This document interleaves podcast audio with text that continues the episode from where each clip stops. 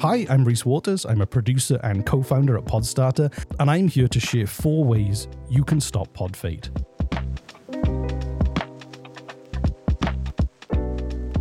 A lot of people will launch a podcast and become instantly overwhelmed by the amount of information that is out there and the guidance you can see that is, that is free in podcasts like this, or on YouTube channels, or social media, or everywhere. Everyone's talking about making podcasts, and it's easy to get very overwhelmed. So, knowing what you should focus on is really important because you're going to end up looking at microphones for hours and you don't necessarily need to do that.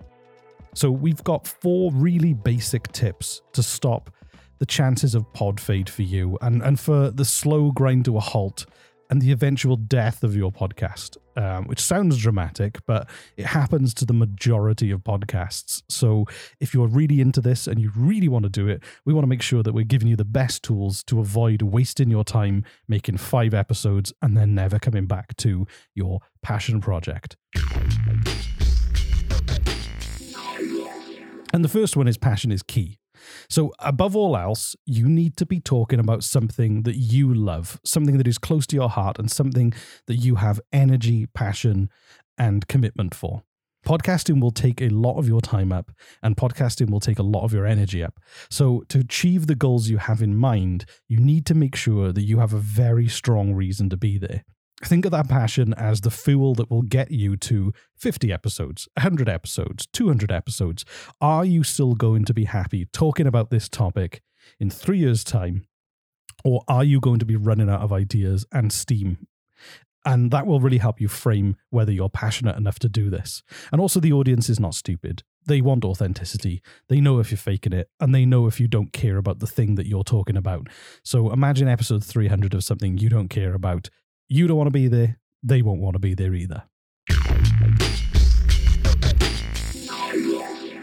The second tip is be sustainable. I think I've illustrated enough that um, you know it can it can take a lot of energy and time from your life. So design a, a sustainable, realistic workflow that will actually not upend your entire life. Promising a new show every day for the rest of your life will not give you balance or a healthy existence, it will lead to exhaustion and stress. I have done daily shows, and I promise you that after doing 25 of them in a row for three years in a row, uh, once a year, I am ready to never do that again. So make sure that you're thinking about how you're able to deliver high quality content on a regular basis. And how regular that is should be dictated by how much time you can actually give because for audience building, consistency really does matter. So think is it going to be weekly? Is it going to be bi weekly? Is it going to be monthly? Is it just one off? Think about producing seasons, for instance, as well. So maybe you'll you'll work half the year uh, on the podcast without releasing anything, and then you'll release for six months and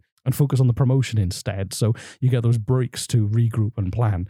Having a weekly show every week, myself, it's a conveyor belt and you do have to stay on it. And if you get sick or something happens, you do have to sometimes say, "Hey, um, I'm I'm really struggling, and we're probably going to take a little break for a while."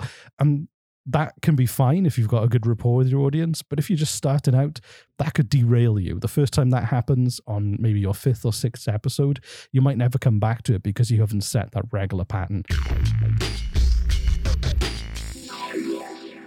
The third tip is to build it right. So when we say build it right, we talk about building the format of your show.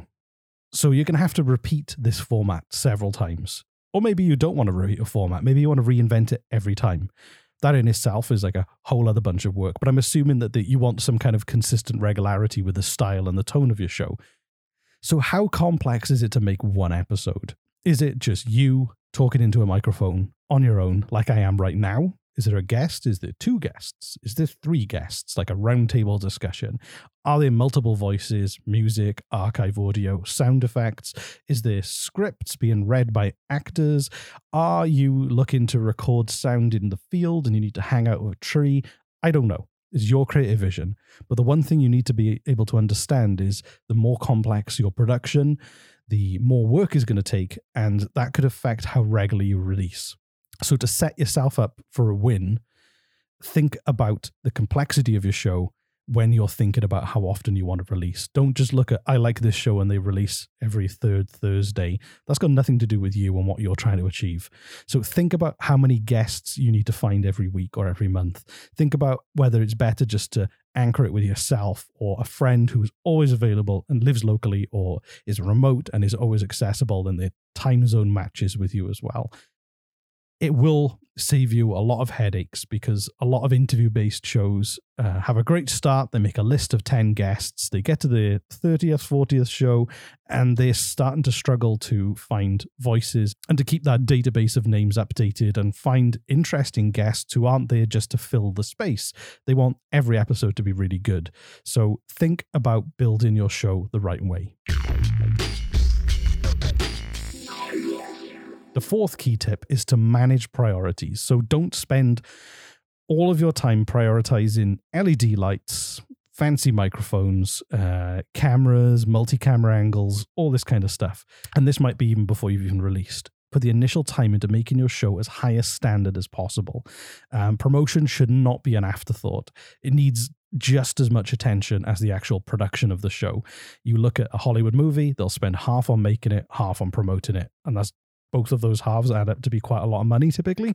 You'll be doing this on a smaller scale, and maybe your expense is time, but you really need to think about promotion if you want to start to nurture that audience and to grow it. I don't mean you're looking for that incredible growth that suddenly you're a millionaire overnight from podcasting. I just mean that you actually want people who really care about what you're talking about to find you. Uh, and, and that's where you want to put the attention, really, because you want to build your audience, you want to build your community, and spending time and energy and effort to go where they are and present your show to them is going to be a big factor. Honestly, I feel like when you get good feedback from a listener, that is like rocket fuel. You go, wow, somebody listened to this and they got what I was trying to say and it was of value to them.